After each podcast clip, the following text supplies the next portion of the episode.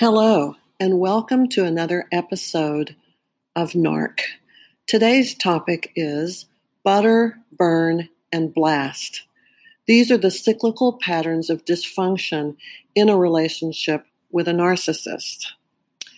In my efforts to fully wrap my head around my husband's sudden departure and the subsequent crisis over the past few months, I have consumed every podcast, YouTube video, research study, book, magazine article, and online group discussion, such as on Quora, about narcissistic personality disordered individuals and their common comorbidity of sex addiction. I have acquired a brand new vocabulary and discovered a huge survivor community who is incredibly supportive. Narcissistic personality disorder is becoming a mainstream topic of discussion, and it's coming out of the shadows at last. I remember a time when there was no awareness of even things like ADHD, antisocial personality spectrums, and CPTSD. But now all of these are well known and on every person's radar. I would like to facilitate an awareness of narcissistic personality disorder and the abuse suffered in relationships with them, as well as these comorbidities that most often accompany this mental health issue. Some may say that attaching a diagnosis to your partner in a divorce or a breakup is unnecessary. But I have found that attempting to understand what went wrong and broke the relationship is key to acceptance and ultimately to recovery. Personality disorders are increasing for a number of reasons, and so here is a brief tutorial to get you up to speed on this disturbing phenomenon. First, let me say that everyone has some degree of narcissistic tendency, tendencies in their character, but while those may be irritating, they are actually quite harmless. The narcissistic personality disorder exists on a spectrum and comes in several varieties ranging from somatic to cerebral and from low level, mid range, and high functioning. These personality disorders are grouped with other cluster B disorders, such as sociopathy and psychopathy, and often share many of the same characteristics, most notably, all marked by an absence of empathy, conscience, or remorse, and accompanied by delusions, repression, projection, entitlement, blame shifting, and victimhood. The first stage in this cycle of abuse is often called the butter and baste stage, also known as love bombing. And oh, do they know how to butter you up like nothing you have ever seen before? Narcissists are typically charming and often disarmingly good looking. And this goes especially for covert narcissism, where the bulk of my experience is. Um, they will butter and baste like nobody's business. In the language of NPD, this phase is called love bombing.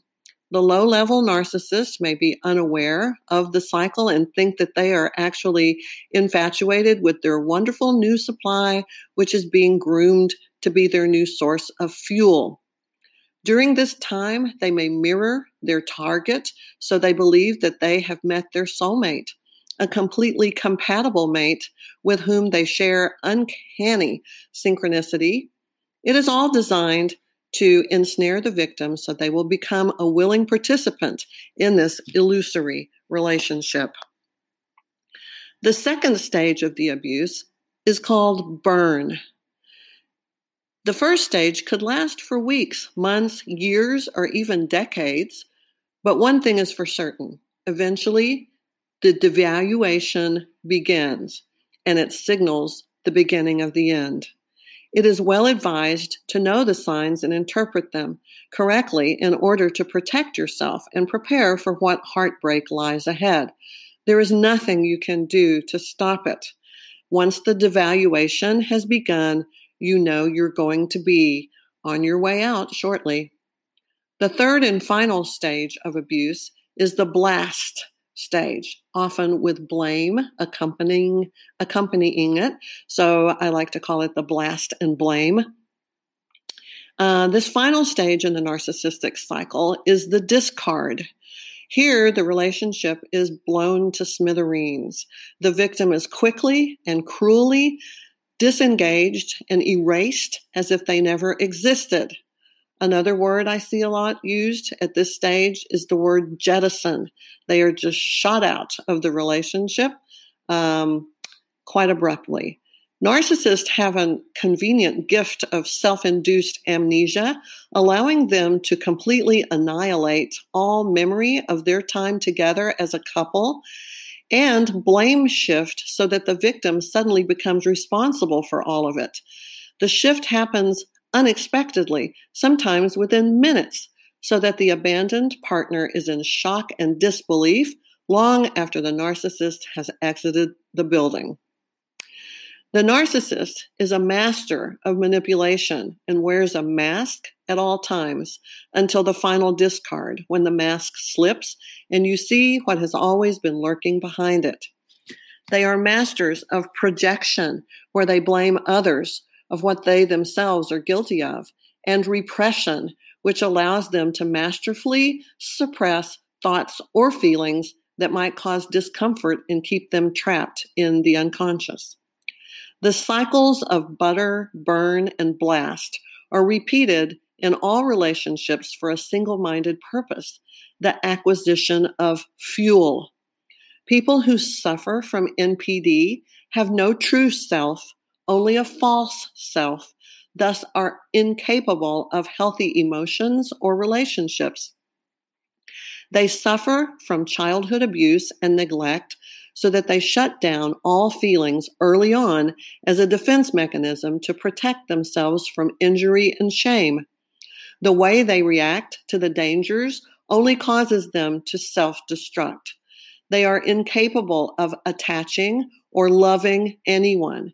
They become predators, manipulators, survivalists. They cannot change. If you are in a relationship with a person with a cluster B personality disorder, it is important to develop an exit strategy and save yourself. It's just a matter of time before they leave you, and the longer you stay with them, the more trauma bonding will occur, which will make it almost impossible to ever let them go, even if it kills you. There is no happy ending here. Once you accept that, you can begin working on yourself. And it is there, this work with yourself, this inner healing where things need to happen. There are uh, most likely things that you need to work on to make yourself uh, inaccessible to the narcissist.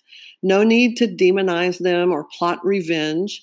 It is more conducive to your own healing if you simply acknowledge the truth of the impairment, forgive them for being damaged and incapable of giving you what you need, and work on meeting your own needs without requiring any external force to generate those emotions. Thank you for listening today, and I wish you much success, joy, peace, and happiness on your journey to recovery. See you next time. Bye bye.